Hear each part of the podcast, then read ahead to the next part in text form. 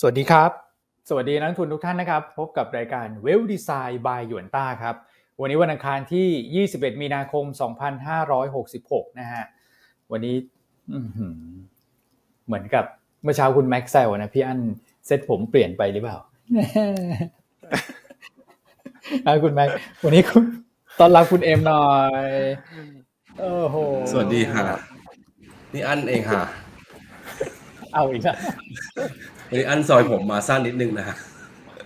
มีคนเดียวที่เล่นแบบนี้ได้นะผมสั้นแล้วอาจจะมีความมั่นใจน้อยลงนะพี่อั้นนะครับอันนี้เขาลาไปลงสมัครรับเลือกตั้งที่พรรคไหนหรือเปล่าครับคุณพาดลนะครับเดี๋ยวเดี๋ยวเดี๋ยวเขาไปเที่ยวฮะคุณใจเย็นแต่จังหวะเขาแค่ได้เฉยพอยุบสภาปุ๊บเขาหายเลยไม่ใช่นะเขาไปเที่ยวเขาไปเที่ยวไม่แคนดิเดตพรรคไหนหรือเปล่านะไม่มีไม่จะบอกว่าวันนี้ต้องเอาคุณเอ็มมาช่วยช่วยละช่วยไม่ได้ช่วยเราสองคนนะคุณแม่คือช่วยตลาดหน่อยใช่ไหมครับเออช่วยตลาดหน่อยใช่วันนี้เหมือนตลาดจะดีอืมครับเอาคุณทักทายแฟนๆก่อนนะครับยังจำกันได้หรือเปล่านะไม่ได้มารายการนี้นานนะเพราะว่าเขาไม่อยากให้มาให้ผมมาแต่ว่าถ้ามาแล้วเดี๋ยวเรตติ้งจะดีเกินนะครับเอาเลยฮะคุณเต็มที่เกรงใจโบกอื่นเขานะครับเดี๋ยวจะไม่มีคนดูนะครับโอ้นี่คุณคุณพลาดพิงเฉพาะเราอย่างเดียวคุณอย่าไปพลาดพิงเดี๋ยวปิวเออมีคนบอกว่าอยากได้พี่อั้นเป็นนายกด้วยนะเป็นนายกคนแรกที่เป็นแบบเป็นเพศทางเลือกคุณแม็กเดี๋ยวทีมงานตัวแรงเออทีมงานด้านหลังฮะช่วยครับช่วยช่วยไลฟ์ออฟเออช่วยดูดเสียงไลฟ์ออฟไปเลยดีกว่าถ้าคุณเออตัดออกจากรายการเลยด้วยคุณเนี่ยดุดันมากเลยอ่ะได้ครับอ่ะเดี๋ยววันนี้เดี๋ยววันนี้คุณคุณเอ็มมีเดี๋ยวดูแล้วกันว่าเขาอยากจะพูดอะไรก็คือให้เขาพูดนะนักลงทุนทุกท่านนะครับแล้วก็ใครอยากได้หุ้นเด็ดหุ้นอะไรอย่างเงี้ยนะเดี๋ยวลองแซะคุณเอ็มดูนะครับเพราะว่ามีคนแซวนะคุณเอ็มเขาบอกว่าอยากให้คุณมารายการเช้าเพราะว่าก่อนหน้านั้นคุณแนะนำอะไรก็ไม่รู้รายการเช้าแล้วเขาบอกว่าโอ้โหขึ้นรัวๆเลยนะครับอ่ะมีคำถามมาให้คุณด้วยเนี่ยคุณเอ็มฮะ เอ ที หนึ่ง กับโคโค่นี่คุณเอ็มที่หนึ่งถามเออเออครับแต่ว่าสรุปแล้ว เอ ที หนึ่ง โดนหลัง Equity นะนะเอออ่าถ้ามีคนโดนก่อนนะถ้ามีคนโดนหั่นออกมาจากรายการเนี่ยผมเป็น เอ ที วัน เขาไม่ยอมเลยนะเดี๋ยวเดี๋ยวคุณใจเย็นๆคุณแม็กเอาคุณแม็กเอาคุณแม็กมาครับผมไล่ไปเลยผมได้ทักทายไม่ถูกเลยนะครับมาคุณเอ็มมาได้สีสันตั้งแต่ต้นรายการนะครับคอมเมนต์ก็มาต้อนรับพี่เอ็มกันเยอะแยะเลยนะครับโอเคนะฮะงั้นเดี๋ยวเราไปสรุปภาพรวมตลาดกันก่อนเลยดีกว่านะครับพี่เอ็มพี่อ้วนครับก็เมื่อวานนี้นะฮะตลาดไทยเราก็หนีไม่พ้นนะครับผลกระทบจากตัวของ เอ ที วัน ซึ่งวันนี้เดี๋ยวเราจะมาเจาะลึกกันนะครับว่าสรุปมันคืออะไรกันแน่นะครับอย่างละเอียดเลยแล้วกันจะได้นักลงทุนจะได้เอ่อเข้าใจไปพร้อมๆกันนะครับแล้ววางกลยุทธ์ในการลงทุนถูกด้วยนะครับเมื่อวานนี้ตลาดหุ้นไทยเราปิดลบไป แปดจุดสองสอง จุดนะครับหรือว่าลบไป ศูนย์จุดห้าสามเปอร์เซ็นต์ ก็อินไลน์กับในฝั่งของภูมิภาคเอเชียนะครับถ้าเราดูทางฝั่งของ Aspen เนี่ยผมคิดว่าตลาดเอเชียไม่มีตัวไหนบวกเลยนะครับลบมากน้อยเนี่ยแล้วแต่เป็นรายภูมิภาคไปนะครับส่วนตลาดหุ้นไทยที่ปรับตัวลดลงไปเนี่ยส่วนใหญ่ก็จะมาจากหุ้นกลุ่มธนาคารนั่นแหละนะครับพอมีอิชชูเรื่องนี้นะครับที่มีความคอนเซิร์นเข้ามาในตอนต้องต้องเรียกว่าตอนนี้กลุ่มแบงก์ยังโดนหนักอยู่นะครับยังไม่คลายความกังวลอย่างเต็มร้อยสักทีนะครับพอมีอิชชูใหม่ๆเข้ามาแบงก์ก็จะโดนก่อนนะครับนอกเหนือจากแบงก์ก็จะเป็นกลุ่มทัวริซึมนะครับกลุ่มของพวก energy พวกนี้ก็จะปรับตัวลดลงไปนะครับหุ้นพลังงานต้นน้ำช่วงนี้ก็โดนหนักหน่อยเหมือนกันนะครับไม่ว่าจะเป็นราคาน้ำมันราคาแก๊สธรรมชาติถ่านหินช่วงนี้ก็ปรับตัวลดลงมาเรื่อยๆเลยจากความกังวลเรื่องของเศรษฐกิจโลกนะครับรวมถึงตลาด เอ็ม เอ ไอ ด้วยตลาด เอ็ม เอ ไอ ก็ปรับลดลงไปเยอะพอสมควรนะครับเดี๋ยววันนี้คงมีคำถามให้พี่เอ็มนะฮะช่วงท้ายๆรายการนะนะครับหุ้นเด็ดจะเป็นยังไงบ้างนะครับหุ้นกลางหุ้นเล็กเนี่ยมีการย่อตัวลงมาเยอะนะครับเราเอายังไงดีนะฮะเดี๋ยวให้พี่เอ็มช่วยตบท้ายรายการแล้วกันเพราะมีคำถามเข้ามาในต้นรายการแล้วนะครับสำหรับในฝั่งของฟันโฟลนะครับเมื่อวานนี้ต่างชาติก็พลิกกลับเป็นขายสุทธิอีกแล้ว นะครับ สามพันห้าร้อย กว่าล้านเลยนะครับวอลุ่มนี่ค่อนข้างหนาแน่นพอสมควรนะครับเกือบๆจะเป็นภาพสามรุ่มหนึ่งที่เราเห็นกันบ่อยๆนะครับป๊อปเทรดกับกองทุนเนี่ยค่อนข้างแฟลตไปหักล้างกันไปนะครับส่วนรายย่อยนี่ก็ต้องเรียกว่าซื้อสวนต่างชาติเลยเมื่อวานนี้นะครับเซ็ตเด็กเราผันผวนค่อนข้างเยอะนะครับก็มีช่วงที่ทำโลไปเนี่ยอยู่สักประมาณ หนึ่งพันห้าร้อยสี่สิบสาม จุดเลยนะครับช่วงเปิดตลาดบ่ายนะครับแต่ก็มีการรีบาวกลับขึ้นมาได้ในช่วงท้ายอันนี้ก็เดี๋ยวไล่เรียงประเด็นไปช่วงกลางรายการให้ฟังแล้วกันว่าเกิดอะไรขึ้นบ้างนะครับอืมได้เลยฮะโอเคอ่ะมาดูกันต่อครับครับผมก็ในฟันโฟลฝั่งของ อี เอ็ม นะครับก็รวมๆกันเนี่ยผมว่าหักล้างกันถ้าเราไม่นับของไต้หวันก็จะเห็นแรงขายค่อนข้างเยอะนะครับแต่ไต้หวันมีอินโฟเยอะหน่อยเมื่อวานนี้สามร้อยสี่สิบล้านเหรียญสหรัฐนอกเหนือจากนั้นเนี่ยนะครับตัวเกาหลีใต้อินโดนะครับเวียดนามและไทยก็เป็นเน็ตสุดที่ขายไปฟิลิปปินส์ก็ค่อนข้างแฟลตนะครับในฝั่งของสัญญาฟิวเจอร์ก็เป็นแรงช็อตเข้ามาต่อเนื่องนะครับแต่วอลุ่มก็ยังไม่น่าเป็นห่วงมากใช่ไหมครับพี่อ้วนอืมผมคิดว่าคนช็อตโคช็อตมาก่อนหน้านี้เยอะแล้วแหละนะครับคนปิดสถานะรองก็คงปิดไปตั้งนานแล้วนะนะครับเพราะลง เซ็ต Index ลงย่อตัวมาขนาดนี้นะครับตั้งแต่สัปดาห์ที่ผ่านมานะครับยอดสุทธิเมื่อวานนี้ก็เป็นยอดช็อตสักประมาณ แปดพันแปดร้อย สัญญานะครับแต่ส่วนของบอนด์เนี่ยครับพี่อ้วนโอ้โหเห็นแรงขายเยอะหน่อยนะครับเมื่อวานนี้ หกพันสองร้อย ล้านเลยทีเดียวนะครับใช่ครับผมก็ถือว่าขายเยอะสุดในรอบสามสิบสี่วันทำการอันนี้มันสะท้อนภาพชัดเจนเลยนะว่าต่างชาติเนี่ยเหมือนกังวลความผันผวนที่เกิดขึ้นในตลาดตราสารหนี้ทั่วโลกนะครับแล้วก็พามาขายในส่วนของตราสารหนี้ไทยด้วยซึ่งก่อนหน้านั้นก็เข้ามาเรื่อยๆนะนะครับแต่ว่าเมื่อวานเนี่ยมันก็มีประเด็นที่พลิกสถานการณ์เหมือนกันนะเพราะว่าในส่วนของตราสารหนี้ฝั่งยุโรปเองเนี่ยตอนแรกก็ตกอกตกใจกันนะลงไปเยอะนะครับสุดท้ายก็มีแรงซื้อกลับเข้ามาบ้างนะครับและในส่วนของบ้านเราเองเนี่ยจริงๆบอนด์ยิลด์ก็นิ่งค่าเงินบาทก็นิ่งนะครับเมื่อวานอาจจะตกอกตกใจไปนะแต่ว่าวันนี้ก็เดี๋ยวรอติดตามถ้าเกิดไม่ได้มีแรงขายออกมาแบบหนักๆต่อเนื่องเนี่ยผมคิดว่าความกังวลที่เกิดขึ้นก็เป็นเพียงช่วงสั้นๆแหละนะครับแล้วเดี๋ยวมาฟังวันนี้แหละคุณแม็กจะอธิบายตัว เอ ที วัน ตัวโคโค่เนี่ยหลายท่านก็คงจะเห็นภาพมากขึ้นนะครับครับผมอืมอ่าได้ครับพี่อ้วนไปฮะถัดไปเดี๋ยวไปต่อกันที่ตัวของ เอส บี แอล กับ เอ็น วี ดี อาร์ นะครับ เอส บี แอล ก็มีวอลุ่มที่เพิ่มขึ้นมาจากวันก่อนหน้าพอสมควรเหมือนกันนะครับ เจ็ดพันเจ็ดร้อย ล้านส่วนกลุ่มหลักๆเลยเนี่ยนะครับอย่างที่เรารีแคปไปคนนี้ไม่พ้นกลุ่มพลังงานต้นน้ำนะครับปตทปตทสผนะครับแล้วก็กลุ่มแบงค์อย่างตัวของ เค แบงค์ บี บี แอล นะครับอ่ามีบ้านปู่ตัวนึงเนี่ยพลังงานต้นน้ำนะฮะครับครับผมส่วน เอ็น วี ดี อาร์ ภาพเมื่อวานนี้ก็รีเวิร์สกันเลยนะครับภาพเมื่อวานเนี่ยผมคิดว่าน่าจะเป็นการแพนิคมินิแพนิคแล้วกันครับพี่วอนนะครับพอเกิดมินิแพนิคขึ้นมาเนี่ยต่างชาติก็ไปก่อนนะฮะตามสไตล์เลยนะครับขายสุทธิไปสักประมาณ สองพันสามร้อย กว่าล้านได้สำหรับตัวของฝั่ง เอ็น วี ดี อาร์ นะครับแต่ตัวที่เป็นท็อปวอลุ่มในฝั่งซื้อนะก็มีการสวนทางกันบ้างนะครับปตทสผเป็นท็อปวอลุ่มนะครับ อี เอ เอส ซี จี พี อันนี้ก็เป็นหนึ่งในหุ้นที่เราหยิบยกมาแนะนำกันด้วยในทีมของ Anti Commodity นะครับฮาน่า Intouch แล้วก็ตัวของ Delta นะครับ เอส ซี บี ซี พี All เอ โอ ที เค ที บี อันนี้ก็จะเป็นฝั่งท็อปวอลุ่มของฝั่งขายนะครับอืมครับผมอ่ะ เอส ซี จี พี เมื่อวานนี้ก็เป็นหุ้นแนะนำประจำวันของเรานะครับก็เอ่อเริ่มที่จะยืนได้นะครับคราวนี้ก็คงจะลุ้นการฟื้นตัวกลับขึ้นมาแต่พอพูดถึงเอ่อ เอส ซี จี พี แล้วคุณแม็กพูดถึง Anti Commodity เมื่อวานเราเห็นหุ้น Anti Commodity เนี่ยฟื้นกลับขึ้นมาหลายตัวเหมือนกันนะพวกวัสดุก่อสร้างนะครับอย่างเมื่อวานอ่ะคอตโต้ก็ฟื้นขึ้นมาได้ดีแล้วถามถามคุณเอ็มตั้งแต่ต้นรายการเลยมาอ่ะคุณได้ฮะที่คณะเดี๋ยวให้ฝากพี่เอ็มเข้าเคลมด้วยครับเพราะว่ารายการดูมิสกิจหุ้นมั่วนี่ก็แนะนำโรงไฟฟ้าไปโรงไฟฟ้าก็ยืนแข่งกับตลาดเดี๋ยวให้พี่เอ็มเคลมทีเดียวเลยละกันนะโรงไฟฟ้าครับอันนี้คือจะให้ผมเคลมเองเผื่อจะมีหุ้นไหนที่เออน่าสนใจ Anti Commodity ที่ยังไม่ได้ขึ้นเพราะว่าราคาแก๊สธรรมชาติเองก็ยังลงต่อเนื่องอืมครับอย่างโรงไฟฟ้าก็อย่างเมื่อวานนี้ที่เราเล่ากันให้ฟังก็คือเรื่องของบอนด์ยิลด์อเมริกาก็ปรับตัวลงนะครับแล้วก็ทิศทางอัตราดอกเบี้ยสหรัฐเองเนี่ยก็ดูเหมือนจะไม่ได้ขึ้นแบบ aggressive เหมือนที่ตลาดกังวลในช่วงก่อนหน้านะครับหลังจากที่สถานการณ์ต่างๆในกลุ่มธนาคารของทั้งยุโรปและอเมริกาเองเนี่ยมีประเด็นขึ้นมาก็ทำให้หลายคนมองว่าอาจจะพอสได้ซ้ำในรอบในรอบล่าสุดที่กำลังจะถึงนี้นะครับแล้วก็การปรับอัตราดอกเบี้ยลงเนี่ยน่าจะเกิดขึ้นในช่วงครึ่งปีหลังใช่ไหมอาจารย์แม็กซ์มันเนี่ย มันก็เลยทำให้ภาพของกลุ่มไฟฟ้าดูดีขึ้นในขณะที่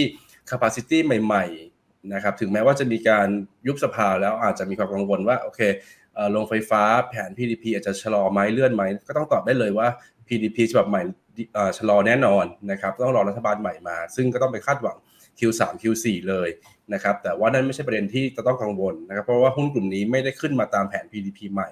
นะครับสิ่งที่คนคาดหวังก็คือเรื่องของการขายไฟรอบใหม่ของกกพ.นะครับกกพ.รับซื้อล่าสุดเนี่ย ห้าพัน กว่าเมกะวัตต์แล้วมีแนวโน้มว่าจะเพิ่มอีก สามพันหกร้อย เมกะวัตต์มันเนี่ย แปดพันหกร้อย เมกะวัตต์น่าจะอิ่มพอในช่วงสั้นได้ทำให้ปีหน้านะครับน่าหลายๆขั้นหลายๆโรงไฟฟ้าหลายๆผู้ประกอบการน่าจะมีกำลังการผลิตใหม่ออกมา ซี โอ ดี ได้ในปีหน้าถ้าเป็นตัวโซล่านะครับถ้าเป็นลมอาจจะใช้เวลาสักสองปีนะครับก็ทำให้พอที่จะเก็งกำไรกลุ่มโรงไฟฟ้าได้ทันทีเออได้ได้อยู่พอสมควรนะครับแล้วก็ราคาหุ้นกลุ่มนี้เนี่ยก็ยังไม่ได้ขึ้นเยอะตามแนวโน้มเชิงบวกที่ที่ที่เกิดขึ้นพร้อมๆกันในหลายๆด้านนะครับตัวอย่าง จี ยู แอล เอฟ นะครับที่เราชอบมากที่สุดเนี่ยตัวนี้เนี่ยเราเคยบอกแล้วว่าต่อให้อะไรจะเลื่อนก็แล้วแต่ในประเทศจะเกิดอะไรขึ้นเนี่ยเขามีต่างประเทศรองรับนะครับเพราะนั้นเนี่ยความกังวลหรือผลกระทบนะครับถ้ามีความเปลี่ยนแปลงภายในประเทศน่าจะน้อยสุดแต่เราก็เชื่อว่าในประเทศเนี่ยน่าจะเดินหน้าต่อได้เพราะหลังจากที่ก่อนหน้านี้มีคนยื่นศาลให้คุ้มครองชั่วคราวแต่ศาลก็ไม่ได้คุ้มครองชั่วคราวในเรื่องของเอ่อที่ไม่ไม่ผ่านในรอบที่สองนะครับเพราะฉะนั้นเนี่ยก็มั่นใจได้ไปเปราะหนึ่งอีกตัวหนึ่งก็คือ B กับ จี พี เอส ซี เป็นกลุ่มที่ได้รับผลกระทบจากที่ราคาแก๊สปรับตัวขึ้นมาอย่างต่อเนื่องนะครับเพราะฉะนั้นถ้าภาพเอ่อแก๊สธรรมชาติปรับตัวลงก็ควรจะเป็นบวกนะครับแล้วก็ตัว B เองก็คล้ายๆกับกราฟตรงที่ว่ามี capacity ในต่างประเทศที่รออยู่เหมือนกันอย่างล่าสุดก็มีเกาหลีใต้นะครับที่ได้มาหลายหลายร้อยเมกะวัตต์นะครับก็เป็นมูลค่าเพิ่มให้อีกห้าบาทได้นะครับอันนี้ก็เป็นอีกตัวหนึ่งที่ถ้าเกิดในประเทศมีการเปลี่ยนแปลงอะไรถ้าเกิดมองว่าเป็นความเสี่ยงตัวนี้ก็จะปลอดภัยเช่นเดียวกันนะครับครับส่วนตัวเล็กๆนะครับก็จะเป็นเอ่อเน้นที่ alternative energy หรือพลังงานหมุนเวียนนะครับพี่ใหญ่เลยคือการกุลนะครับราคาปรับตัวลงมาอย่างต่อเนื่องนะครับอาจจะนะเข้าใจว่าการปรับตัวลงตรงนี้เนี่ยคงไม่ใช่เรื่องของโรงไฟฟ้าแล้วนะครับน่าจะเป็นเรื่องของการเปลี่ยนแปลงรัฐบาลแล้วก็อาจจะมีคนมาต่อต้านไม่ให้เลือกพรรคภูมิใจไทยเนื่องจากนโยบายการชาเสรีนะครับซึ่งต้องเรียนว่าการต้องเรียนว่าเขาส่วนใหญ่คนที่ต่อต้านคือกัญชาเสรีนะครับแต่การกุลไม่ทำกัญชาเสรีนะทำกัญชาทางการแพทย์นะครับเพราะฉะนั้นผู้ประกอบการที่อยู่ในหลักทรัพย์เนี่ยที่ทำกัญชากัญชงเนี่ยเขาทำเพื่อการแพทย์กันเกือบจะทั้งหมดนะครับเพราะฉะนั้นเนี่ยต้องแยกแยะให้ออกนะราคาหุ้นลงตรงนี้เนี่ยอาจจะความกังวลเรื่องของกัญชาเสรีนะครับแต่ว่าการกุลไม่ได้ทำกัญชาเสรีเขาทำกัญชงอยู่ด้วยส่วนกัญชาเนี่ยทำเพื่อการแพทย์และเพื่อการส่งออกนะครับถ้ามีโอกาสนะครับเพราะฉะนั้นเนี่ยเอ่อเรามองว่าราคาการกุลตรงนี้งบไม่ดีจริงนะครับผมอาจจะไม่ได้ชอบมากก็จริงนะครับเพราะงบไม่ดีแต่ราคาลงมาตรงนี้ผมเรียกผมว่าผมมั่นใจที่จะคอให้ซื้อได้นะครับเพราะดาวไซด์จำกัดเราก็ผ่านโรงไฟฟ้าทั้งแดดและลมเนี่ยเยอะมากนะครับเป็นหลักพันเมกะวัตต์ในรอบที่สองนะครับมันโดยเฉพาะลมเนี่ยผมเชื่อว่าน่าจะได้ทั้งหมดเพราะว่าคนยื่นกับสิ่งที่เขารับซื้อเนี่ยมันแทบเรียกว่ารับซื้ออาจจะมากกว่าด้วยซ้ำนะครับเพราะนั้นก็การกุลราคาตรงนี้ซื้อได้นะครับส่วนทางเลือกอื่นๆก็จะมีเสริมสร้าง power นะครับที่เป็นหุ้นเล็กๆที่เป็น alternative energy แต่ผมฝากให้ดูอีกตัวหนึ่งนะครับที่เป็นอาจจะเป็นมามืดที่ไม่ค่อยได้พูดถึงก็คือตัว ที เอส อี เพราะเรายังไม่ได้ cover นะครับแต่ตัวนี้เนี่ยเห็นผ่านรอบสองเยอะเหมือนกันนะครับแล้วก็อุทธรณ์ก็ผ่านด้วยนะครับแล้วก็ capacity ในมือเขาเนี่ยไม่ได้เยอะแล้วดูราคาหุ้นสิครับยังต่ำเตี้ยเลี่ยดินอยู่เลยนะครับฝากจับตาด้วย ที เอส อี นะเออเอาละนะทีเซอร์เบาๆแล้วนะอันนี้เอออันนี้คือฝากฝากติดตามก่อนเออฝากติดตามจดเอาไว้แล้วไปทำการบ้านต่อแล้วกันไม่ได้แนะนำนะครับให้ทำการบ้านอีกแล้วนะสามตัวนี้กราฟคล้ายๆกันเลยนะครับพี่เอ็มนะฮะตัว ที เอส อี เสริมสร้าง power การกุลนะครับก็ลงมาพักฐานผมคิดว่ายังอันดับฟอร์มกลุ่มโรงไฟฟ้าอยู่โดยรวมด้วยนะครับทรงเดียวกันหมดเลยนะฮะครับคุณพี่สมบัติบอกว่าเขยกันกุลมาแล้วนะครับเออถ้าได้ก็ดีนะผมจะได้เลิกทำงานสักทีนะครับเออโอ้แซวนะแซวแซวหยอกๆนะอ่านะส่วนแต่แต่คุณพ่อผมก็คือเอ่อเดี๋ยวเดี๋ยวผมว่าเดี๋ยวคุณ ที่ธนัทรัตนวดีก็ได้นะครับนี่ไม่เกี่ยวกับผมนะเอาคุณแม็กกลับมาที่เรื่องคุณแม็กกลับมาที่ที่ที่เรื่องของเราต่อนะฮะคุณใจเย็นๆฮะเรายังอยากจัดรายการไปยาวๆฮะคุณเอ็มคุณคุณจะมาเลื่อนขารายการWell Design นะของพี่อั้นไม่ได้นะคุณแหมปล่อยไม่ได้เลยคุณลงไฟฟ้าลงลงไฟฟ้าลงไฟฟ้า Anti Commodity ใช่ไหมใช่ครับอืมลงไฟฟ้าก็ก็ดูเด่นนะครับอย่างที่เราแชร์กันไปในช่วงรวมบิสกิตหุ้นบ่ายเมื่อวานนี้นะครับถ้าใครยังไม่ฟังก็ย้อนกลับไปฟังได้นะฮะก็หลายประเด็นนะผมคิดว่ากับไม่ว่าจะเป็นมุมมอง bottom up หรือว่า top down เนี่ยนะครับพื้นฐานหรือมหาภาคตอนนี้ผมคิดว่าก็ไปซัพพอร์ตตัวของกลุ่มโรงไฟฟ้าก็อาจจะเป็นจุดพักเงินที่ดีแหละนะครับถ้าใครเอ่อรับความเสี่ยงได้ต่ำนะฮะแต่ว่าผมคิดว่า risk reward ratio ในกลุ่มโรงไฟฟ้าเนี่ยมีความน่าสนใจน่าจะเป็นอันดับต้นๆแหละนะครับในในการลงทุนตอนนี้นะครับโอเคครับพี่อ้วนเดี๋ยวเราไปเจาะกันที่ประเด็นต่างประเทศดีกว่านะครับต่างประเทศจริงก็ประเด็นใหญ่เนี่ยคือตัวของเอ ที วัน นะครับแต่ก่อนจะไปถึง เอ ที วัน เรามาเก็บพวกตัวเลขยิบยิบย่อยกันก่อนดีไหมครับพี่อ้วนที่มีการรายงานเมื่อวานนี้นะครับรวมถึงข่าวสารในฝั่งขององค์กร corporate ในฝั่งของ ยู เอส ด้วยนะครับก็สำหรับการรายงานตัวเลขเศรษฐกิจเมื่อวานนี้ก็โดยรวมค่อนข้างเบาบางนะครับส่วนใหญ่ก็จะเป็นตัวของเยอรมันนี่แหละที่มีการรายงานตัวเลขเศรษฐกิจแล้วก็ดูมีนัยสำคัญหน่อยครับสำหรับตัวเยอรมันที่มีรายการรายงานตัวเลขออกมาคือตัวของ พี พี ไอนะครับ พี พี ไอ ออกมาต่ำกว่าคาดถ้าดูในลักษณะของมันออนมันนะครับลบไป ศูนย์จุดสามเปอร์เซ็นต์ ซึ่งผมคิดว่าดูมันออนมันอาจจะเห็นภาพกว่านะครับใน year on year เนี่ยปรับตัวขึ้นมา สิบห้าจุดแปด นะครับก็สูงกว่าคาดที่ สิบสี่จุดห้า แต่มาสวนทางกันเนี่ยเพราะว่า base effect ด้วยนะครับถ้าเราไปเปรียบเทียบกับ year on year ปีที่แล้วเนี่ยนะครับในส่วนของฐานเขาค่อนข้างต่ำนะครับแต่ถ้าเรามาดูมันออนมันซึ่งเป็นการสะท้อนสภาวะเศรษฐกิจณวันนี้เลยเนี่ยนะครับก็มีการปรับตัวลดลงมาก็เป็นปัจจัยนึงนะครับที่ดูแลอาจจะกึ่งๆกลางๆนะครับพี่อ้วนไม่ไม่ได้แบบดีมากหรือว่าไม่ได้ลบมากนะครับแต่ก็โดยรวมมันก็เป็นการอินดิเคเตอร์และการที่บ่งชี้ว่าต่อไปเนี่ยเงินเฟ้อก็อยู่ในทิศทางที่นะครับอาจจะเป็นขาลงละเรื่อยๆนะฮะใช่ใช่ครับครับผมอ่าส่วนการรายงานตัวเลขเศรษฐกิจอื่นๆเนี่ยค่อนข้างเบาบางนะครับมีการออคชั่นในฝั่งของ ยู เอส ใช่สาม สามเดือนหกเดือนนี้ผมคิดว่าไม่ได้มีนัยยะแต่ในฝั่งของ corporate news ละกันนะครับเมื่อวานนี้ในฝั่งของ Amazon เนี่ยก็มีการประกาศลดคนงานเพิ่มเติมอีก เก้าพัน รายนะครับอันนี้ก็เป็นนับว่าเป็นการปรับลดที่เยอะที่สุดเลยนะครับที่ Amazon เคยประกาศปรับลดมานะครับอ่าก็รวมๆแล้วเนี่ยเขาตั้งแต่สิ้นปีที่แล้วนะครับจนถึงปัจจุบันก็ลดไปแล้ว หนึ่งหมื่นแปดพัน คนโอ้โหนะครับก็หนักหน่วงมากนะครับภาพกลุ่ม Tech กลุ่ม E-commerce ตอนนี้เราเห็นค่อนข้างชัดละ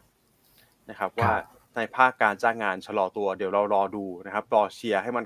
เอาจริงๆถ้าเป็นในมุมมองของนักลงทุนเนี่ยผมคิดว่าเราอาจจะหวังให้มันค่อยๆปรับตัวลดลงเรื่อยๆนะครับเนื่องจากเศรษฐกิจตอนนี้โดยเฉพาะภาคการจ้างงานเนี่ยร้อนแรงเหลือเกินนะครับเฟดจะได้ไม่ต้องมีภาระแบบหนึ่งร้อยแปดนะครับตอนนี้อย่างน้อยถ้าภาคการจ้างงานชะลอลงเนี่ยอาจจะเป็น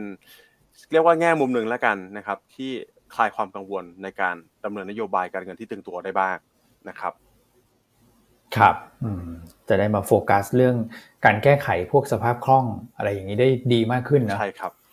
ใช่ครับครับผมตอนนี้ก็พี่เอ็มหน่อยพี่เอ็มก็เกริ่นไปแล้วนะครับเดี๋ยวผมแตะนิดเดียวแล้วกันนะฮะตัวของ ซี เอ็ม อี Fed Fund Future นะครับตอนนี้ก็เกี่ยวไปทาง ศูนย์จุดสองห้า ซะเยอะแล้ว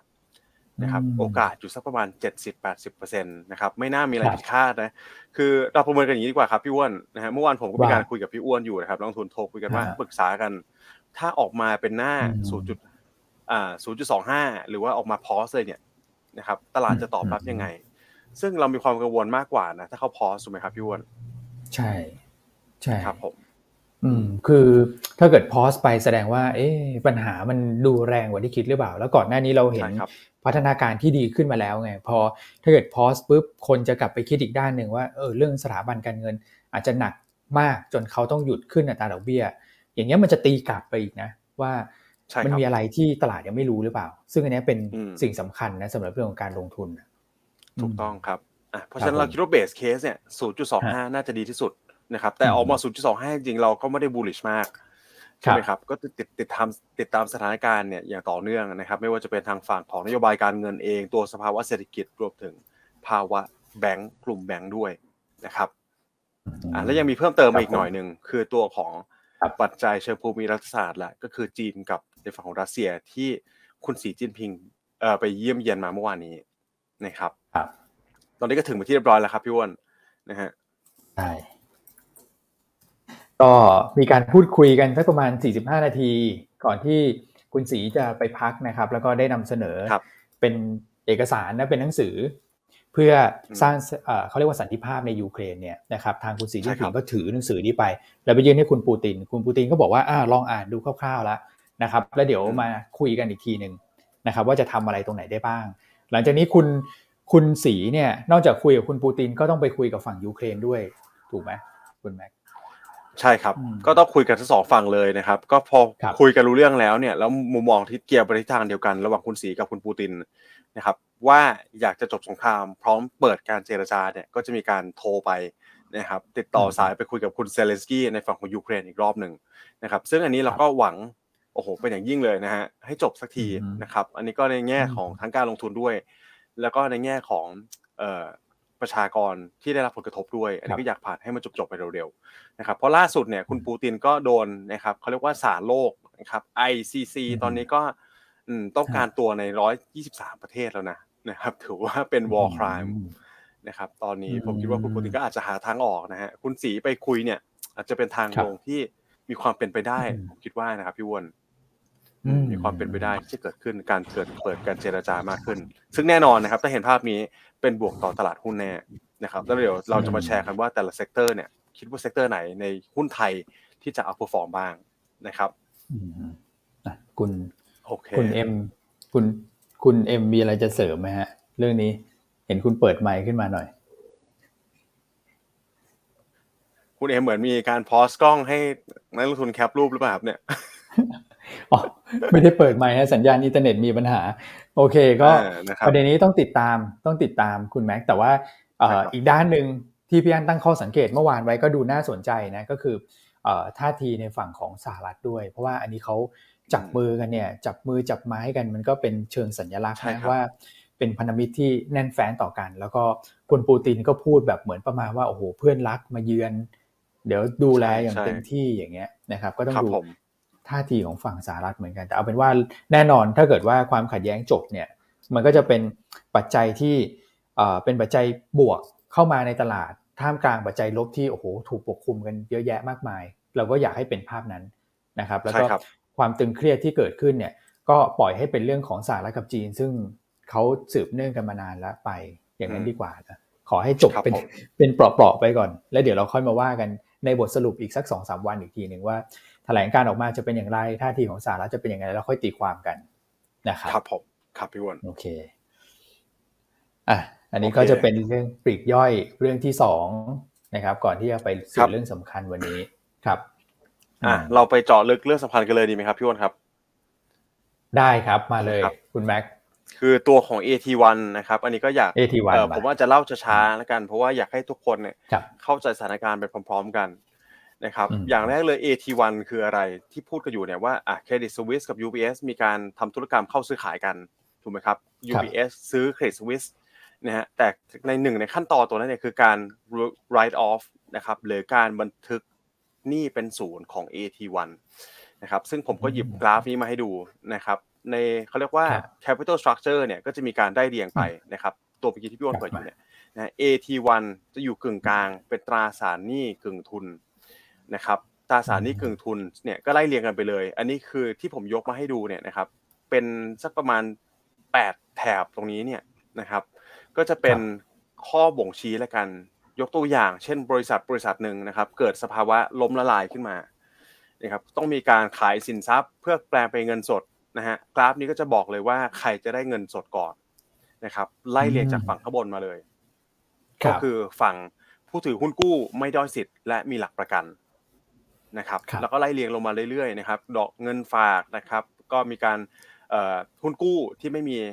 หลักประกันนะครับแล้วก็ลงมาเรื่อยๆหุ้นกู้ที่ด้อยสิทธิ์อย่างเงี้ยลงมาเรื่อยๆเลยนะครับอันนี้ก็จะเป็นตราสารหนี้ที่ชัดเจนฝั่งสีน้ำเงินเข้ม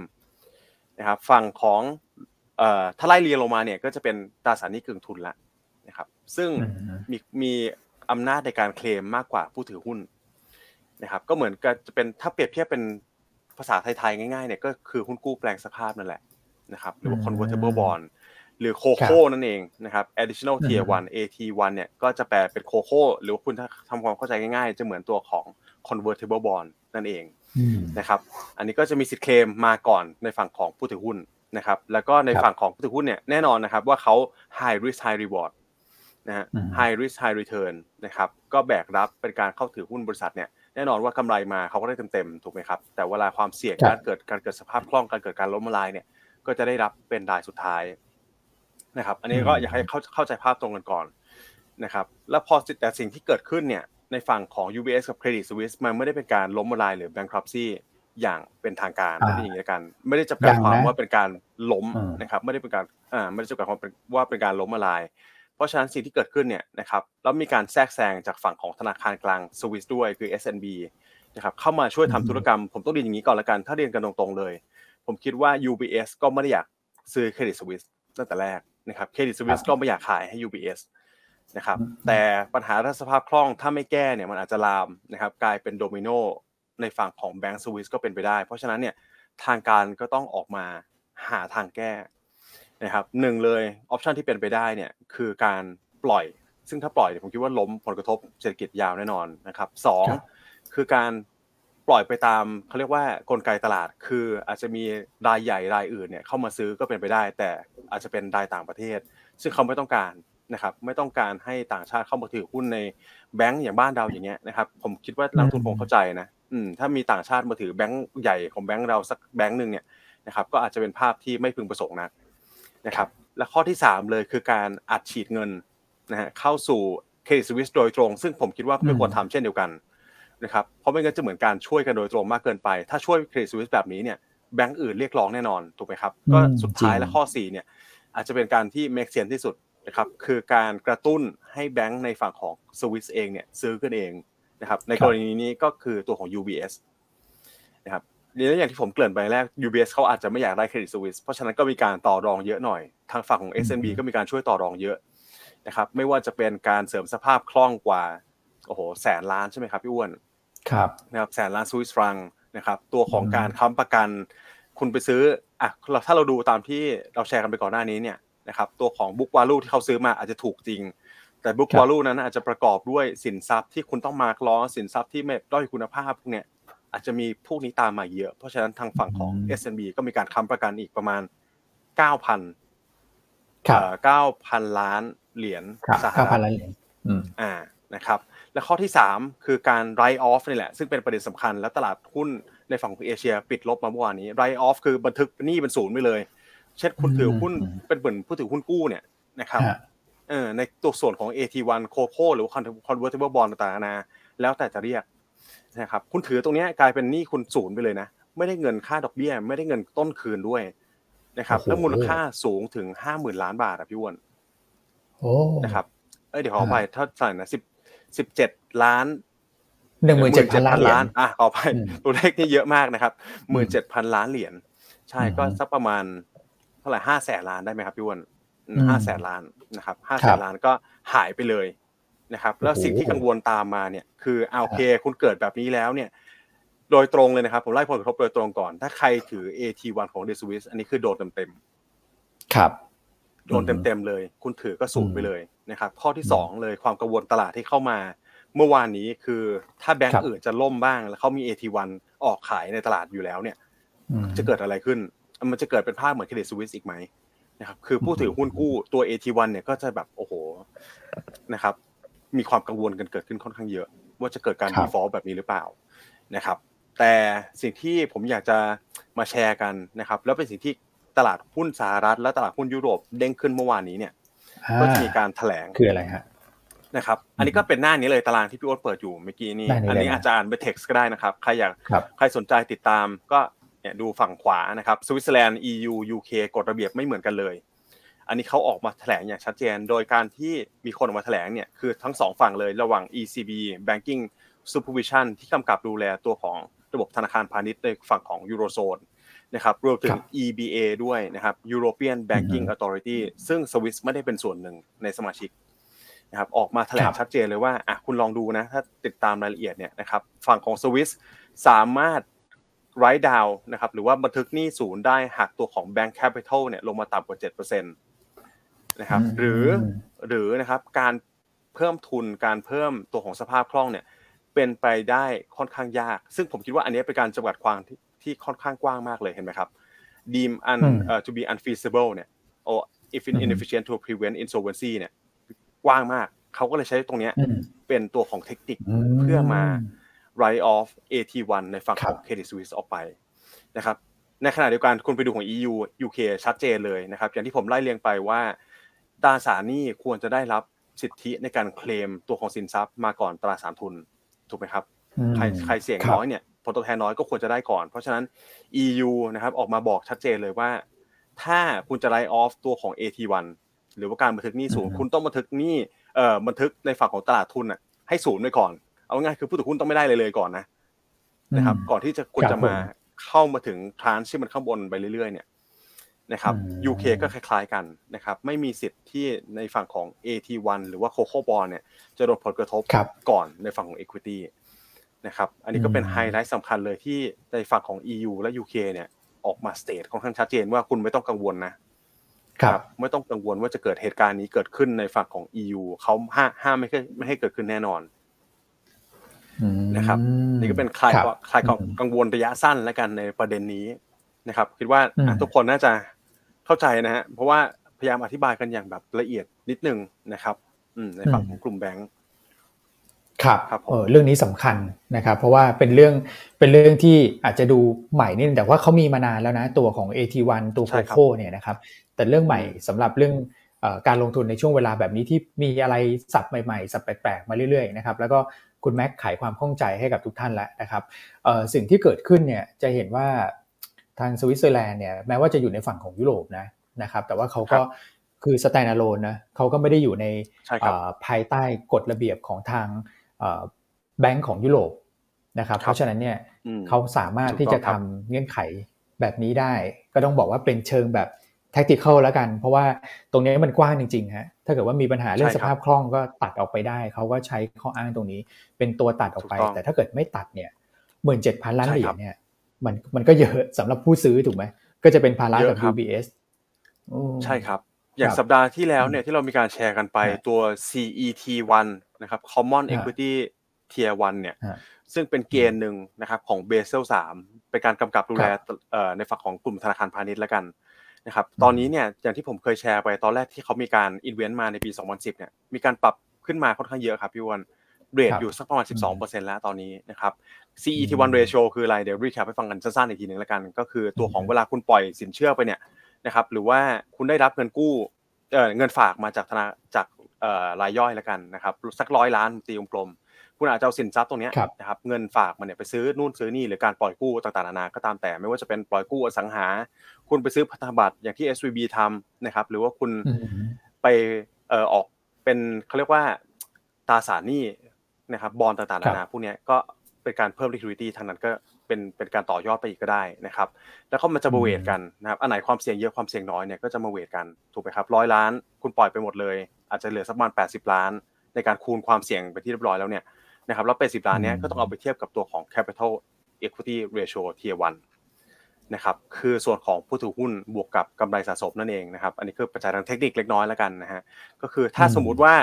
ตัวตัวข้างบนแล้วกันเป็นหนี้ที่มีที่เวทความเสี่ยงมาแล้วตัวฐานข้างล่างเนี่ยเป็น equity ถ้าคุณไรท์ออฟตัวของ เอ ที วัน ออกไปเนี่ยส่วนข้างบนมันจะหายไปนะครับส่วนข้างบนมันจะหายไปก็ทำให้ตัวของ ratio เนี่ยมันปรับตัวดูดีขึ้นแล้วกันต้องเรียนอย่างแบบแบบนี้สั้นๆง่ายๆนะครับอืมโอเคครับโอเคเอาฮะมีเสียงปรบมือให้นะครับอธิบายได้อย่างชัดเจนนะครับพี่ศาสนียังบอกว่าชัดเจนเข้าใจนะครับขอบคุณค่ะคุณแม็กครับอืมโอเคเนี่ยหน้าที่ผมนี่แหละครับไว้เปิดเสียงซาวด์แทร็กนะครับมีเอฟเฟคด้วยนะเอออ่ะคือประเด็นตรงนี้อีกนิดเดียวนะทุกท่านก็คือเมื่อวานก็จะมีความกังวลว่าเอ่อพอเกิดขึ้นกับที่สวิสได้ ซี เอส กับ ยู บี เอส เกิดกรณีแบบนี้ได้คนอื่น ที่มี เอ ที วัน อยู่หรือว่าไปถือ เอ ที วัน อย่างเมื่อวานเนี่ย เอส เอส บี ซี ราคาหุ้นลงเยอะ หกถึงเจ็ดเปอร์เซ็นต์ คนก็กังวลว่า เอส เอส บี ซี ไปถือ เอ ที วัน ของเอ่อทาง ซี เอส แล้วโดนไลน์ออฟแบบนี้เนี่ยมันหายไปเลยถูกไหมอันนี้อันที่หนึ่งอันที่สองก็คือแล้วพวกแบงก์ต่างๆเหล่านี้เขาก็มีการออก เอ ที วัน เหมือนกันนะอย่างแบงก์บ้านเราก็มีอ่ะแบงก์บ้านเราก็มีนะครับเมื่อวานก็ในบูเบิร์กก็เอา เค แบงก์ เอา เค ที บี ไปลงอย่างเงี้ยนะครับและการออก เอ ที วัน เนี่ยพอราคาลงยิวก็ขึ้นถูกไหมแล้วถ้าเกิดคุณจะรีไฟแนนซ์หลังจากนี้เนี่ยเออคุณจะเหนื่อยมากขึ้นนะสำหรับแบงก์อ่ะมันก็เลยทำให้เมื่อวานโอ้โหแบงก์เนี่ยแบบบอลลูนมาตุ้มแรงขายก็ยังมีออกมาต่อเนื่องโดยเฉพาะช่วงบ่ายเมื่อวานกลุ่มแบงก์บ้านเราก็ลงไปตามกลุ่มแบงก์ในตลาดเอเชียแต่พอ อี ยู เขาบอกว่าอันนั้นมันเป็นเหตุการณ์พิเศษจริงๆนะเนี่ยมันไม่มีคนทำแบบนี้หรอกเขาพูดแบบนั้นนะคุณแม็กเราตีความอย่างนั้นได้ไหมใช่ครับอย่างนั้นได้เลยครับพี่อ้วนก็เป็นปัจจัยที่มันเป็นแบบเทคนิคในเฉพาะประเทศนี้ประเทศเดียวแล้วกันนี่คือสิ่งที่ อี ยู อาจจะออกมาสื่อความเลยนะครับว่าคุณไม่ต้องกังวลเรื่องประเทศอื่นโดยเฉพาะที่อยู่ภายใต้ในฝั่งของ อี ซี บี หรือว่าตัวของที่เราแชร์กันไปเนี่ยนะครับ อี บี เอ เองนะครับไม่เกิดขึ้นแน่นอนนะฮะอืมอ่ะก็เลยทำให้เด้งกลับขึ้นมาอันนี้คือจังหวะที่เกิดขึ้นเมื่อคืนนี้เด้งกลับขึ้นมาด้วยด้วยการให้ความมั่นใจในลักษณะแบบนี้แต่ว่าหลังจากนี้ก็คงจะต้องมอนิเตอร์กันต่อแหละเพราะว่าความผันผวนในตลาดตราสารหนี้เนี่ยเอาจริงๆมันก็ยังอยู่นะนะครับไอตัวของ ซี ดี เอส อะไรก็ยังทรงตัวอยู่ในระดับสูงนะครับแต่ว่าหลังจากนี้เนี่ยกำลังบอกนักลงทุนว่าเอ่อเวลามอนิเตอร์หนึ่งก็คือต้องดูตลาดยุโรปมากขึ้นแล้วนะในช่วงบ่ายถูกไหมเพราะว่าเอ่อมันก็จะมีความผันผวนของกลุ่มแบงก์อยู่นะครับอันที่สองนะเราก็จะต้องมอนิเตอร์หุ้นต้นทางนี่แหละตอนนี้ไม่มี ซี เอส ให้มอนิเตอร์กันแล้ว ซี เอส ก็ลงรับกับเรื่องของราคาที่ ยู บี เอส เข้าไปซื้อแล้วนะครับหลังจากนี้ต้องมอนิเตอร์ ยู บี เอส ใช่ไหม ยู บี เอส มอนิเตอร์ ยู บี เอส เป็นตัวใหญ่ใช่ครับคือเนี่ยแชร์นิดนึงแล้วกันเป็นสไลด์ต่อไปเอาหยิบรูปมาให้ดูนิดเดียวนะครับในฝั่งของ เอ ที วัน ถ้าคนถามว่ามันตลาดมันใหญ่ขนาดไหนเนี่ยประมาณสิบล้านล้านบาทนะครับก็ใหญ่พอสมควรที่ออกทั่วโลกเลยนะ เอ ที วัน เนี่ยนะครับแล้วพอเกิดเหตุการณ์แบบนี้ขึ้นมากราฟล่างก่อนแล้วกันนะครับก็ทำให้ตัวของหน้าสัญญาราคาหน้าสัญญาพันธบัตร เอ ที วัน เนี่ยทั่วโลกเฉลี่ยปรับตัวลดลงมาสักประมาณ สิบแปดเปอร์เซ็นต์ แต่กราฟบนนะครับพี่เอ็มพี่อ้วนครับคือตัวของ เอ ที วัน ใน Credit Suisse นะครับลงมาจะศูนย์แล้วนะฮะก็คือศูนย์นั่นแหละนะครับไม่มีมูลค่าพอเกิดแบบนี้ก็ศูนย์ไปเลยนะครับก็ต้องมีการการเรียกความเชื่อมั่นกลับมาบ้างแหละเพราะมันปรับตัวลดลงไปเยอะพอสมควรนะครับครับเพราะฉะนั้นวันนี้สำหรับกลุ่มแบงก์บ้านเราก็มีคำถามเข้ามานะครับนี่หลายท่านชื่นชมคุณแม็กซ์นะว่าอธิบายเข้าใจมากเลยเพราะว่าเรื่องนี้คือเป็นเรื่องที่ยากแล้วก็มันก็จะมีความซับซ้อนเกี่ยวกับเรื่องของคำศัพท์ต่างๆนะคุณแม็กซ์ก็พูดให้เข้าใจได้ง่ายนะครับคุณเองคุณว่าคุณจะว่ายังไงครับเข้าใจชัดเจนครับไม่เสียแรงนะครับที่เตรียมสอนมานะครับอันนี้เคลมเลือกเคลมหุ้นแล้วยังเคลมตัวนักวิเคราะห์ด้วยนะครับใช่ครับนะครับนี่เป็นอาจารย์เดชกับเขาในโรงบิสกิตหุ้นก่อนมา Well Design นะครับต้องอืมให้เครดิตพี่ๆทุกท่านนะฮะอ่ะโอเคเดี๋ยวเราไปอีกนิดเดียวนะเอาให้จบเลยแล้วก็เชื่อมมาที่แบงก์บ้านเราแล้วเดี๋ยวจะเอ่อได้ไปที่ประเด็นอื่นนะครับคราวนี้ก็แน่นอนว่ากลุ่มแบงก์ฟื้นด้วยเอ่อเรื่องของทาง อี ซี บี ทางเอ่อ บี โอ อี ที่ออกมาสร้างความเชื่อมั่นเกี่ยวกับเรื่องของ เอ ที วันนะครับและหลังจากนี้อย่างที่เรียนก็คือมอนิเตอร์ตลาดหุ้นยุโรปมอนิเตอร์หุ้น ยู บี เอส ไปมอนิเตอร์ วี ไอ เอ็กซ์ Index ไปอันนี้คือตัวสะท้อนความเสี่ยงที่ทุกท่านสามารถมอนิเตอร์ได้โดยที่ไม่ต้องใช้บูมเบิร์กนะท่านก็มอนิเตอร์พวกนี้ไปนะครับในส่วนของบ้านเราเนี่ยเมื่อวานทางแบงก์ชาตินะครับคือก่อนหน้านี้ยังไม่ค่อยเห็นแบงก์ชาติคือเป็นลักษณะของการให้สัมภาษณ์มากกว่าแต่ไม่ได้ทำเป็นเอกสารออกมาเป็นเป็นแบบนี้นะครับแล้วก็มาลงในเอ่อ Facebook ของแบงก์ชาติเมื่อวานเพิ่งเห็นครั้งแรกนะครับทางแบงก์ชาติบ้านเราก็บอกว่ากรณีที่เกิดขึ้นไม่ว่าจะเป็นสภาพคล่องในตัวของ Credit Suisse นะครับแล้วก็เรื่องของสภาพคล่องในธนาคารขนาดกลางที่ที่เกิดขึ้นในสหรัฐเนี่ยอันเนี้ยมันเป็นสิ่งที่เขาก็มอนิเตอร์อยู่นะครับแล้วก็เขาก็ไปดูความเชื่อมโยงนะครับในตัวของสถาบันการเงินคือดูหมดเลยนะครับทั้งแบงก์ทั้งกลุ่ม Finance กลุ่มประกันกลุ่มบลจ.อย่างเงี้ยนะครับที่มีเรื่องของการลงทุนในต่างประเทศเนี่ยเขาก็ไปดูความเชื่อมโยงเนี่ยปรากฏว่าความเชื่อมโยงไม่ว่าจะเป็น ซี เอส นะครับหรือธนาคารที่มีปัญหาในสหรัฐเนี่ยไม่ได้อยู่ในระดับที่มีนัยสำคัญนะครับ เขาก็ใช้คำนี้นะไม่ไม่ไม่ได้ถูกกระทบในวงกว้างแล้วก็ผลกระทบถ้าเกิดเกิดขึ้นเนี่ยมันค่อนข้างที่จะจำกัดมากสำหรับแบงก์ไทยนะครับแล้วก็สร้างความเชื่อมั่นครับว่าตอนนี้ฐานทุนของแบงก์ไทยนะตอนณปัจจุบันนะครับก็คือที่เก็บข้อมูลได้คือสิ้นปีที่แล้วเนี่ยเงินกองทุนต่อสินทรัพย์เสี่ยงที่เราเรียกกันว่า บี ไอ เอส ratio เนี่ยเขาต้องการ แปดจุดห้า นะครับค่าเฉลี่ยของแบงก์ไทยคือ สิบเก้าจุดสี่ นะครับเออจะเก็บเงินทำไมกันนักหนานะฮะเยอะขึ้นเยอะเยอะเป็นเท่าเกินเท่าอีกนะครับแล้วก็ ซี อี ที วัน เนี่ยเงินกองทุนชั้นที่หนึ่งที่เป็นส่วนของเจ้าของเนี่ยนะครับที่เราพูดกันว่าเออ เอ ที วัน ก็มาจัดชั้นอยู่ในเงินกองทุนชั้นที่หนึ่งตรงนี้ได้เนี่ยนะครับตอนนี้เนี่ยโอ้โห หนึ่งร้อยเก้าสิบเจ็ดจุดสามเปอร์เซ็นต์ ครับนะครับแล้วก็ เอ็น พี แอล ratio ก็คือยังทรงตัวแม้ว่าเรื่องของหนี้ครัวเรือนจะสูงก็ยังอยู่ประมาณสัก สองจุดเจ็ดเปอร์เซ็นต์ นะครับเพราะฉะนั้นความเชื่อมโยงจำกัดฐานะทางการเงินของแบงก์แข็งแกร่งฐานทุนแข็งแกร่งเกินเกณฑ์มาเยอะนะครับก็สรุปว่าพอทำแบบเหมือนเขาเรียกว่าอะไรนะสเตทเทรดเบื้องต้นน่ะนะครับแบงก์ไทยยังมีความแข็งแกร่งนะครับก็คือกังวลกันเยอะเกินไปอันนี้คือเขาเรียกว่าเป็นสายกำกับสถาบันการเงินของแบงก์ชาติเลยนะผู้ช่วยผู้ว่าการนะครับคุณสุวรรณีออกมาให้ความเห็นเมื่อวานก็ตอบคำถามคุณทิติมาพอดีเลยแล้วแบงก์ไทยจะเป็นยังไงบ้างนะครับก็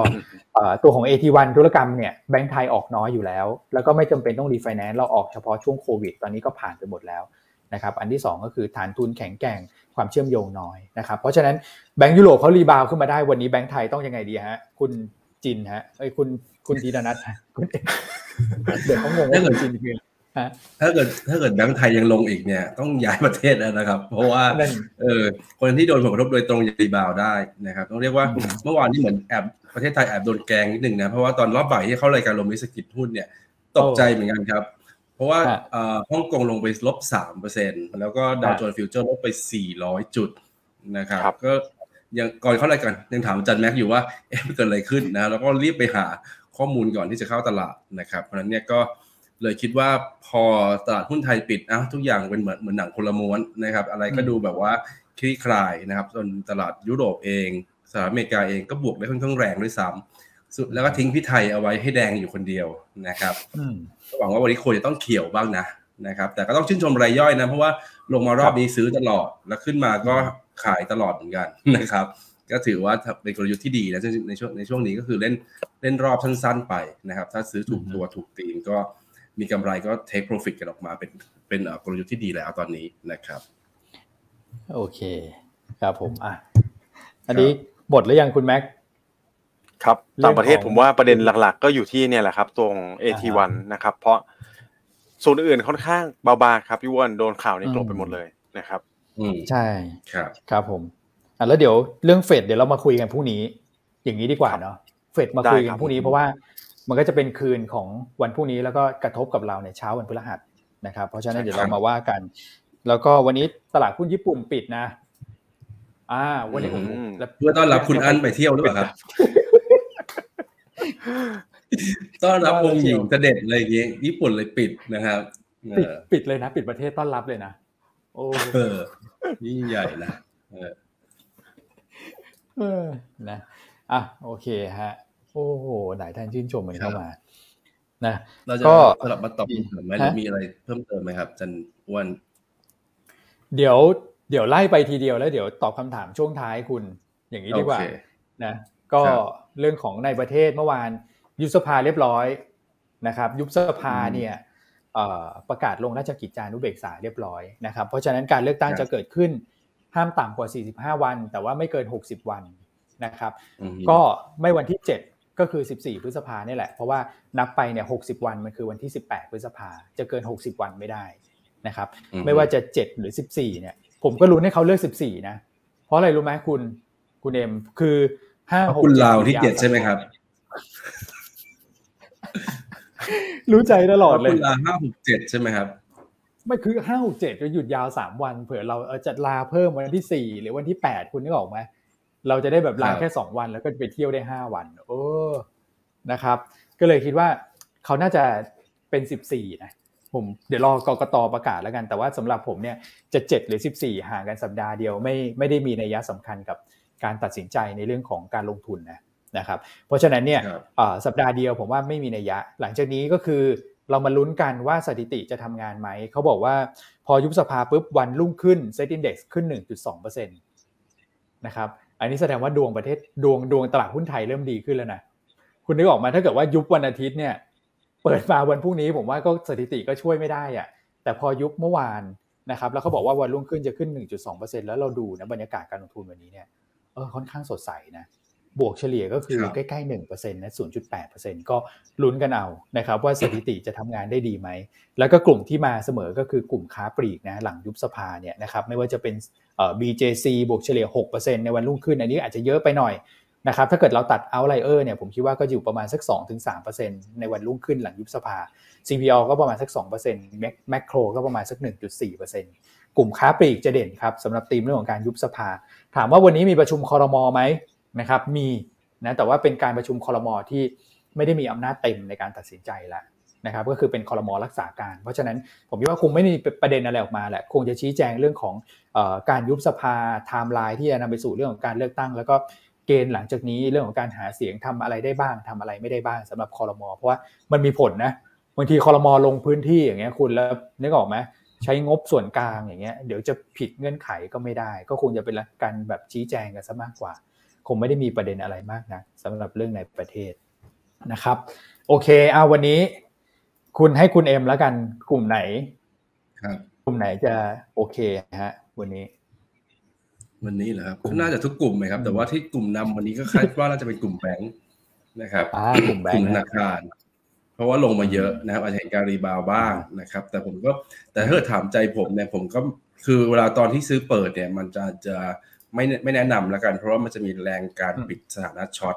ทุกครั้งที่คุณเห็นเปิดสูงๆแล้วมันย่อเนี่ยก็คือพอหมดแรงช็อตนะครับและไม่มีแรงซื้อใหม่เอ้ยมองแรงปิดสถานะช็อตนะครับในขณะที่คนที่จะซื้อจริงๆเนี่ยนะครับเขาเห็นราคาสูงๆเขาก็ไม่ได้ซื้อมันก็จะไม่มีไม่ได้มีแรงซื้อมาหนุนต่อหลังจากปิดช็อตหมดนะครับมันก็เลยทำให้ตลาดอาจจะหรือราคาเปิดเนี่ยมันจะเหี่ยวลงมาต่ำกว่าราคาเปิดได้ค่อยไปซื้อต่ำกว่าราคาเปิดถ้ามันเปิดกระโดดนะครับ แต่ถ้าเกิดถามว่ากลุ่มที่อื่นๆที่เป็นตัวตามได้อีกตัวอีกอีกกลุ่มหนึ่งก็คือกลุ่ม anti commodity แหละอย่างที่เล่าไปเมื่อสักครู่โรงไฟฟ้าก็ยังชอบอยู่นะครับหรือกลุ่มใหม่ๆอย่างเช่นพวกที่ใช้ก๊าซธรรมชาติเป็นวัตถุดิบในการผลิตนะครับอย่างคอตโต้อย่างนี้นะครับอย่าง ดี ซี ซี นะครับหรือถ้าเกิดอีกตัวหนึ่งที่เรา cover ก็จะมีตัว บี จี ซี เออไม่ได้พูดถึงหน้าละมีอะไรดีนะครับแล้วก็คืออย่างพวกโอสถสภาคาราบาวเนี่ยก็ได้ประโยชน์อยู่แล้วนะครับโอสถสภาก็จะได้ใช้แก๊สเยอะกว่าแต่ บี จี ซี เนี่ยก็เป็นอีกตัวอีกตัวหนึ่งนะครับที่ทำธุรกิจขวดแก้วโดยเฉพาะนะครับเพราะนั้นก๊าซธรรมชาติเนี่ยเป็นตัวหลักที่เป็นต้นทุนของเขาเลยแล้วราคาน้ำมันลงแบบแรงๆแบบนี้เนี่ยคือทั้งน้ำมันเรื่องของการขนส่งนะครับก็ถูกลงนะครับก๊าซธรรมชาติก็มีวี่แววว่า คิว สาม เนี่ยจะถูกลงแบบผิดหูผิดตานะผิดจะจะลดลงอย่างมากเลยนะครับนี่คือแก๊สใช่ไหมเออนี่ใช่ใช่ใช่มันลงมาเรียกได้ว่าเท่าแล้วนะสองเหรียญกว่าเนี่ยมันเท่ากับตอนปกติแล้วนะคือเรียกว่าไม่ไม่ปกติดีกว่าเพราะปกติมันจะสูงกว่านี้ปกติมันอยู่ประมาณสักสี่เหรียญสามสี่เหรียญแล้วมันมีช่วงหนึ่งก่อนโควิดเนี่ยมันลงมานะครับเพราะว่ามีเชลแก๊สของของอเมริกาเกิดขึ้นมันก็เลยมีก๊าซธรรมชาติในตลาดมากขึ้นแล้วมันก็ลงมาสองเหรียญกว่าพอโควิดหมดเนี่ยมันพุ่งขึ้นไปเจ็ดแปดเหรียญนะครับตอนนี้ลงมาสองแล้วนะครับเพราะฉะนั้นเนี่ยเดาไม่ยากครับว่าต้นทุนครึ่งปีหลังถูกลงแน่นอนนะครับหลายคนยังมองว่าอาจจะไม่ถูกเท่ากับระดับปกติแต่ผมเชื่อว่าปี คิว สี่ เนี่ยน่าจะกลับมาระดับปกติได้นะสำหรับแก๊สธรรมชาติในทิศทางเดียวกันกับค่าไฟอ่ะคนอาจจะกลัวโอเคค่าไฟค่า เอฟ ซี อาจจะลงหรือเปล่านะครับลงอยู่แล้วครับแต่ว่ามันจะลงในอัตราที่ชะลอมากกว่าราคาแก๊สที่ลงนะครับเพราะว่าเอ่อตอนที่ขึ้นก็ขึ้นช้ากว่าถูกไหมครับค่าไฟเนี่ยก็เพื่อที่จะเยียวยาชาวบ้านนะครับหรือผู้ใช้ไฟเนี่ยนะครับทำให้ค่าไฟก็ขึ้นช้ากว่าเพราะฉะนั้นเวลาลงเนี่ยก็ต้องลงช้ากว่าเพราะว่ามันก็จะมีหนี้ส่วนหนึ่งที่ก็ที่อีแกจะต้องไปรับผิดชอบเพราะฉะนั้นมันก็จะลงน้อยกว่าต้นทุนที่ลดลงมันมาร์จิ้นก็ยังดีกว่าอยู่ดีสำหรับตัวโรงไฟฟ้าที่ใช้ก๊าซนะครับแล้วก็พวก บี จี ซี โอสถสภาพวกนี้เนี่ยก็น่าจะได้ประเด็นบวกเช่นเดียวกันประมาณนี้ครับแล้วก็ธีมเรื่องยุบสภาหน่อยนะกลุ่มค้าปลีกอีกสักกลุ่มนึงกลุ่มค้าปลีกอ่ากลุ่มค้าปลีกนี่ก็อย่างที่พี่น้องบอกก็ บี เจ ซี มักจะปรับตัวได้ดีกว่ากลุ่มแต่ว่าก็แมคโคร ซี พี All เองก็ ดีด้วยเช่นเดียวกันสำหรับกลุ่มของผมก็จะมีพวกเครื่องดื่มบำรุงกำลังผมว่าก็น่าจะได้ประโยชน์เหมือนกันนะครับเวลาคนได้เงินมานะครับเวลาที่เม็ดเงินมันเข้าสู่ระบบนะครับเวลาที่เม็ดเงินเข้าสู่ระบบเนี่ยไม่ว่าจะเป็นทีมหาเสียงหรือทีมผู้บริโภคเนี่ยก็จะมีงานมีเงินมากขึ้นนะครับก็อันนี้ก็จะเป็นเป็นเครื่องดื่มหลักที่ใช้ในเวลาที่เขาออกมาทำงานหรือว่าไปหาเสียงกันนะครับแล้วก็รวมถึงพวกขนมขบเคี้ยวนะครับอย่างศรีนนพรนะครับแล้วก็เท่าแก่น้อยนะครับวันนี้เดี๋ยวผมเล่าให้ฟังแล้วกันนะครับเอาเลยมั้ย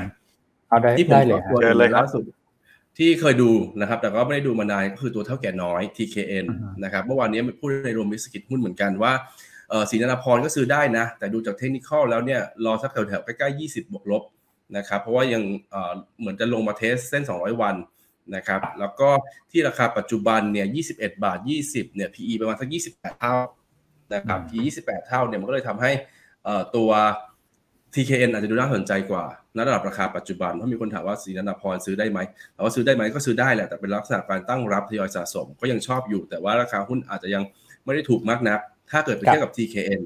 เท่าแก่น้อยเนี่ยผมไปดูไปฟังอัปเดตเนี่ยค่อนข้างชอบนะครับเพราะว่าตอนนี้เขาขายสาหร่ายถูกไหมครับสาหร่ายก็มีแบบปิ้งเอ้ยมีแบบเขาเรียกว่าย่างทอดอบอืมอืมย่างเนี่ยขายดีในจีนแต่ว่ามาร์จิ้นจะน้อยสุดนะครับอบกับทอดเนี่ยจะมาร์จิ้นดีอบดีสุดนะครับเขาก็จะพยายามที่จะผลักดันตัวอบให้ได้มากที่สุดเพื่อปรับ product mix ให้มาอ่าให้มาร์จิ้นมันดีขึ้นเอ่อ ที เค เอ็น เนี่ยมีมีธีมคล้ายๆศรีนนพรอันที่หนึ่งก็คือเลือกตั้งในประเทศเนี่ยการบริโภคน่าจะดีขึ้นนะครับอันที่สองก็คือธีมนักท่องเที่ยวมาเที่ยวจีนไวกว่าคาดนะครับตั้งแต่ คิว หนึ่งอันที่สามก็คือเศรษฐกิจจีนจะเห็นได้ว่าเศรษฐกิจจีนทุกคนก็ปรับประมาณการขึ้นนะครับตัวจีนเองก็ปรับตัว reserve requirement ratio ลดลงนะครับของภาคธนาคารพวกนี้เนี่ยดูว่าเหมือนว่าจีนพยายามที่จะกระตุ้นเศรษฐกิจเพราะฉะนั้นการบริโภคในประเทศจีนก็ควรจะต้องฟื้นด้วยเช่นเดียวกันเวลาที่เขาคลายล็อกดาวน์แล้วนะครับนั้นสามสิ่งนี้รวมกันเนี่ยผมก็มองไม่เห็นว่าใครที่จะมี exposure ในจีนได้ครบเท่ากับตัว ที เค เอ็น นะครับศรีนนพรก็มีแต่ในจีนก็ต้องยอมรับว่า ที เค เอ็น เนี่ยก็คือเยอะที่สุดแล้วสำหรับประเทศไทยผู้ประกอบการไทยนะครับคาราบาวก็อาจจะมีบ้างแต่ว่าก็รายได้ไม่ได้เยอะขนาดนั้นนะครับเพราะในจีนเนี่ย ที เค เอ็น รายได้เป็นหลักพันล้านเขาทาร์เก็ตทั้งกรุ๊ปเนี่ยโต สิบห้าเปอร์เซ็นต์ นะออกโปรดักต์ใหม่ทั้งตัวชานมไต้หวันในเซเว่นด้วยแล้วก็ตัวเอ่อสาหร่ายด้วยนะครับตั้งเป้าโต สิบห้าเปอร์เซ็นต์ นะครับแต่ผู้บริหารที่ดูฝั่งฝั่ง international เขาบอกว่าทั้งสหรัฐอเมริกาและจีนน่าจะโตมากกว่าค่าเฉลี่ยที่เขาทาร์เก็ตเอาไว้ค่อนข้างแน่นอนก็คือมากกว่า สิบห้าเปอร์เซ็นต์ แน่ๆเพราะนั้นเนี่ยเอา สิบห้าเปอร์เซ็นต์ เป็นเบสไว้ก่อนนะผมก็ต้องมาดูว่าปีที่แล้วกำไรห้าร้อยนะครับมาร์จิ้นปีนี้เขา expect ว่าจะต้องดีขึ้นนะครับก็เอาเอาแค่ สิบห้าเปอร์เซ็นต์ โตเท่ากับรายได้กำไรก็อยู่ประมาณสักห้าร้อยเจ็ดสิบห้า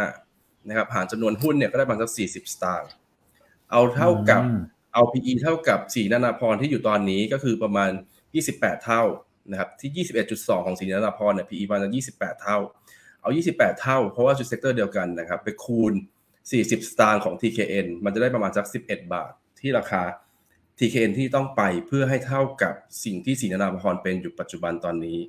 นะครับก็คือ ยี่สิบเอ็ดจุดสอง ของศรีนนพรเทียบเท่า ที เค เอ็น จะต้องสิบเอ็ดบาทมันก็เลยมองว่ายังมีอัพไซด์เยอะกว่า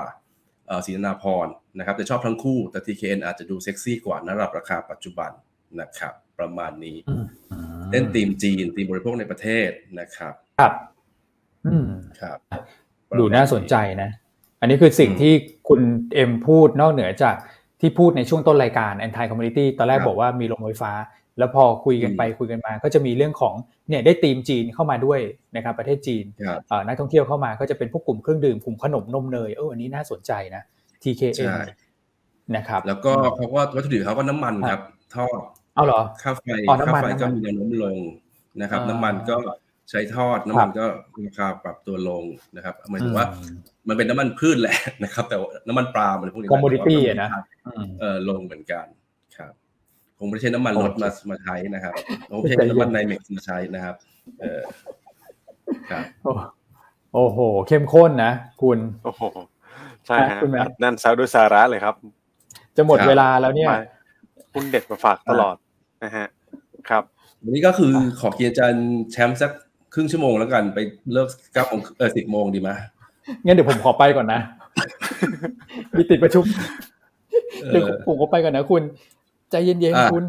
อ่ะเดี๋ยวไปภาพตลาดก่อนเดี๋ยวไปภาพตลาดเอาถ้าเกิดว่ามีเวลาเพราะว่าหุ้นแนะนำเนี่ยวันนี้ไปเยอะแล้วแล้วก็จริงๆหุ้นแนะนำซ้ำกับเมื่อวานพอสมควรอาจจะใช้เวลาไม่เยอะเดี๋ยวพอมีเวลาเดี๋ยวให้คุณได้คุยกับนักลงทุนต่อคุณแม็กวันนี้ตลาดเอายังไงดีครับผมก็ถ้าเราไปดูตัวนึงเป็นพ็อกซี่แล้วกันตลาดหุ้นสหรัฐเมื่อวานเนี่ยนะฮะดาวโจนส์บวกไป หนึ่งจุดสอง นะครับแต่ Nasdaq เนี่ยบวกแค่ ศูนย์จุดสี่ แต่ถ้าเราไปดูเอ่อองค์ประกอบราชินีเนี่ยผมคิดว่าดาวโจนส์น่าจะสะท้อนบ้านเรามากกว่านะครับเพราะว่าเป็นหุ้น value ซะเยอะนะครับหุ้นเทคเนี่ยอัพเพอร์ฟอร์มมาหลายหลายหลายวันแล้วนะครับทั้งสัปดาห์เลยสัปดาห์ที่แล้วนะครับแต่ดาวโจนส์ฟื้นกลุ่มแบงก์ฟื้นนะครับตัวของราคาพลังงานเนี่ยเมื่อวานนี้ต้องเรียกว่าลงไปหลุดหกสิบห้าเหรียญนะตัวของ ไนแม็กซ์ นะครับแล้วก็ดีดกลับขึ้นมาได้เป็น หกสิบเจ็ดจุดห้า ตอนนี้นับนัดที่เราพูดกันอยู่ตอนนี้เลยเนี่ยเอาง่ายๆนะครับผมคิดว่าถ้ากลุ่มแบงก์รีบาวด์อย่างที่พี่เอ็มบอกนะครับกลุ่มพลังงานไม่ต้องขึ้นก็ได้แต่ไม่ต้องลงนะครับ เซ็ต Index เราเนี่ยน่าจะรีบาวด์ได้นะครับเพราะฉะนั้นเนี่ยกรอบการลงทุนวันนี้ผมคิดว่าผมมองไม่ไม่น่าจะลงมาต่ำกว่าหนึ่งพันห้าร้อยห้าสิบห้าเลยนะนะครับหรือราคาปิดเมื่อวานนี้เลยนะครับถ้าลงมาต่ำกว่าเลเวลเมื่อวานนี้เนี่ยผมคิดว่าควรเล่นเข้าไปทำรอบเก็งกำไรแล้วล่ะนะครับแต่โดยรวมให้กรอบการลงทุนอยู่ที่หนึ่งพันห้าร้อยห้าสิบห้าถึงหนึ่งพันห้าร้อยเจ็ดสิบวันนี้นะครับคงเป็นการรีบาวด์ได้แหละครับผมครับผมอ่ะในส่วนของหุ้นแนะนำนะครับก็จะมีสองหุ้นเดิมที่พี่อั้นเล่าไปแล้วเมื่อวานนี้นะครับก็คือตัวของ บี เจ ซี อันนี้เล่นธีมเรื่องของยุบสภานะครับนักท่องเที่ยวจีนเข้ามาเร็วขึ้นนะครับแล้วก็ผลประกอบการไตรมาสหนึ่งเนี่ยฟื้นตัวเด่นทั้ง คิว ออน คิว แล้วก็ Year on Year รวมถึง บี เจ ซี เนี่ยธุรกิจอีกอันนึงพวกสินค้าอุปโภคบริโภคนะครับพวกบรรจุภัณฑ์ต่างๆของเขาเนี่ยต้นทุนก็ปรับตัวลงด้วยนะก็ได้ธีมเรื่องของ Anti Commodity เหมือนกันตอนนี้ Trade Price per book แค่ หนึ่งจุดสาม เท่าเองนะครับพี่น้องคาดปีนี้กำไรเนี่ยโต สี่สิบห้าเปอร์เซ็นต์ year on year เป็น เจ็ดจุดสอง พันล้านก็เด่นที่สุดในกลุ่มค้าปลีกเลยนะครับแนวต้านสามสิบเก้าบาท เค แบงค์ สู้ต่อฮะสู้ต่อนะครับเพราะว่าวันนี้กลุ่มแบงก์ฟื้นแล้วเราก็แนะนำต่อเนื่องนะครับเมื่อวานอาจจะเป๋ไปบ้างนะแต่ว่าข้อดีก็คือยังไม่ทำโลใหม่นะครับแล้วก็มีแรงซื้อคืนกลับมาในช่วงท้ายตลาดด้วยวันนี้กลุ่มแบงก์ทั่วโลกฟื้นตัวนะครับแบงก์บ้านเราน่าจะต้องฟื้นตัวตามนะครับ เค แบงค์ แนวต้านหนึ่งร้อยสามสิบสามนะครับมี เอ็กซ์ ดี ด้วยนะปันผลเนี่ยศูนย์เอ่อ สามจุดห้า บาทนะครับยิว สองจุดเจ็ดเปอร์เซ็นต์ นะครับขึ้น เอ็กซ์ ดี วันที่สิบเจ็ดเมษายนส่วนอีกตัวนึงไทยออยล์อันนี้คือเอาตัวที่ลงมาลึกนะครับพยายามไปดูตัวที่ลงมาลึกๆแล้วก็